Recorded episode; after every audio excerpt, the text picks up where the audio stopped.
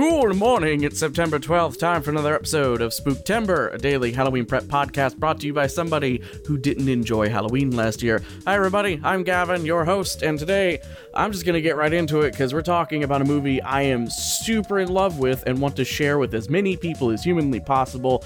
I'm going to be talking about a comedy horror movie. It's called that on Wikipedia. I don't know if it necessarily is easy to quantify, but today I want to tell you about a movie shot for $1,500 and has brought me so much more joy than those with millions.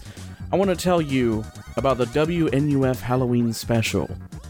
I try to keep things concise here on the Spooktember podcast. Anytime you've heard my voice, it's usually the fifth or sixth take of something as I kind of just sit here and ramble, hit stop, delete all the audio, and then condense down what I just said. And I have done that several times here. It this episode had was up to 20 minutes of me just talking, so keep that in mind. I am trying to phrase to you why I love the WNUF Halloween special so dearly, and it frustrates me so much that I have run out of real world people to watch this movie with. Okay, so I'm just going to throw out any pretense that this is real. It is a fictional movie. It was originally sold as a VHS bootleg because here's the basic plot. You are watching a VHS copy. Someone re- someone taped a 1987 Halloween night broadcast from a local, I think it's supposed to be like a New England town. It's got kind of an anywhere USA thing, much like the town in Stranger Things. Uh, the, and this was produced well before Stranger Things, by the way. October 31st, 1987, the WNUF Halloween special features local reporter Frank Stewart eh, hosting a live thing outside of a supposedly haunted house in which some murders happened many years ago. They're going to hold a seance in this house on Halloween night, and things somehow go really wrong because the way you purchase this is you have heard that there is like something that goes horribly wrong at the end of this broadcast. And the only reason that you can get it is someone happened to tape that night and they are uh, they are duping it and selling the tapes online. So the original way you could purchase the WNUF Halloween special was as a blank VHS tape that had one of those white stickers on the bit that you put into the, you know, that sticks out the back of the VCR. It, it would say WNUF Halloween special in marker, and that that was the whole like mystique around the movie. The whole like plot was this is real. It's not, but this is real. Uh, it, and it looks, it, it is so true to form. The tape starts as you catch the back end of a news broadcast on that night in which the reporters are like wearing costumes and their fluff piece final story of the night is them talking about uh, what was it a local dentist who's buying back candy for cash so that kids don't eat the candy and get cavities um, and then they're they're gonna throw they tell people stick around because we're gonna throw it to reporter frank stewart who's doing you know the WNUF halloween special at the weber house and Frank Stewart, oh, Frank. Frank is such a long suffering man. I feel for Frank on a spiritual level. He's having to deal with all these doofuses in costumes who are there to like be on TV because it's 1987. They're still excited about that. Uh, and then he has these two paranormal investigators who you can tell he doesn't really care about and doesn't buy what they're saying. He's just trying to make good TV.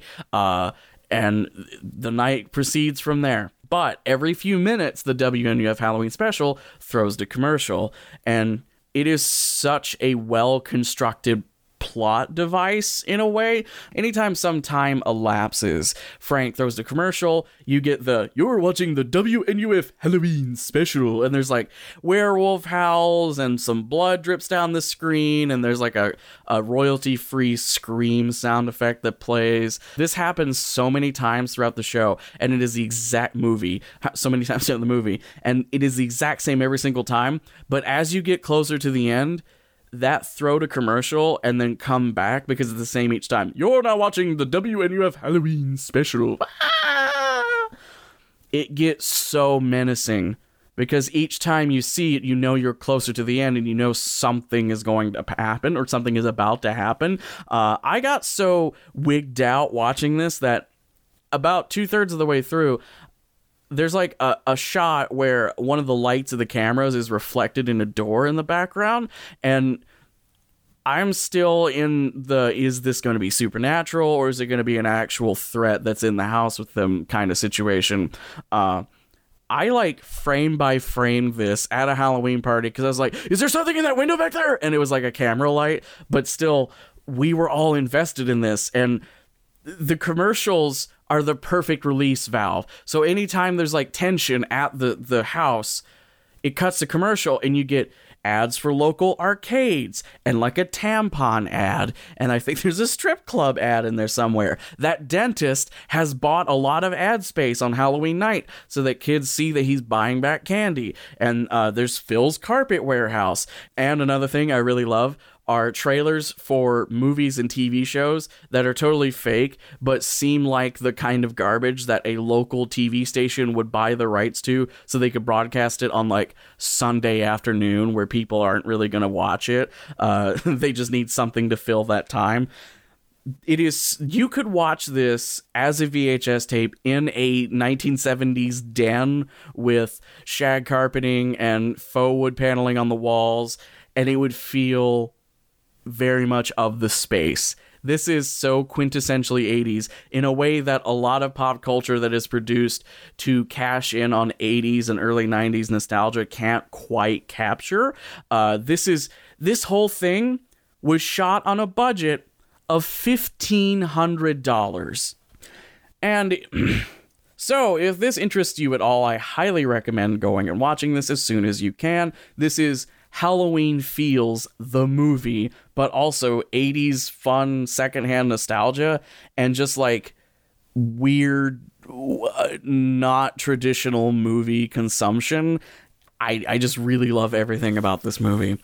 You can currently watch it on Amazon Prime streaming. If you don't have Amazon Prime, you can pick up a DVD copy for pretty cheap. I spent like $30 buying the DVD back when it was only distributed through like this schlock horror distribution catalog website. Like they sent me paper catalogs for really exploitative horror movies and softcore porn for months after I purchased the WNUF Halloween special, but then it was recommended by I think Red Letter Media and then it took off and now it's distributed like normally as a DVD on Amazon and stuff. You can pick up a copy. I recommend it if only because the DVD comes with bonus commercials that were not in the movie and those are pretty darn good and there's outtakes and stuff. It's it's it's like the old days when DVDs were worth buying because they had bonus stuff. Remember that? Ugh. Oh, hey, Gavin, editing in the future here. Just a quick add on if you're the kind of person who sees that an animal exists in a horror movie and becomes concerned that something might happen to that animal and has anxiety about it, there's a wonderful website called doesthedogdie.com, which is based around the fact that, you know, in most movies, if there's a dog, it ends up being killed for emotional uh, extortion of the audience. There is a post for the WNUF Halloween special because there is a cat that the paranormal investigators own. So if you want to watch the movie without any anxieties about what's going to happen to the cat, that, just go check out doesthedogdie.com because there are some votes that tell you what happens. I'm not going to spoil anything. I just have some friends who are super, super animal lovers and experience extreme anxiety if they watch movies without knowing if it's going to mess with them or not. So there you go. And I think that'll about do it. So it's time for the outro. Thank you so much for spending these 10 minutes of your day with me. I, I sincerely mean it when I say this is one of the core reasons I wanted to do Spooktember, and I'm very excited to have done this episode. If you haven't already subscribed to Spooktember, please take a second to do so on your podcast listening app of choice, be it Spotify, Radio Public, Google Play, Apple Podcasts, Podcast Addict, Pocket Casts, Overcast, whatever else you got with the word cast in it. It would be very much appreciated and helps out the show a lot. Mm-hmm. But I think that'll wrap it up for September 12th. Thank you so much for coming along on this ride. Hope you have a good day. Can't wait to see you tomorrow. Until then, keep it real, keep it scary.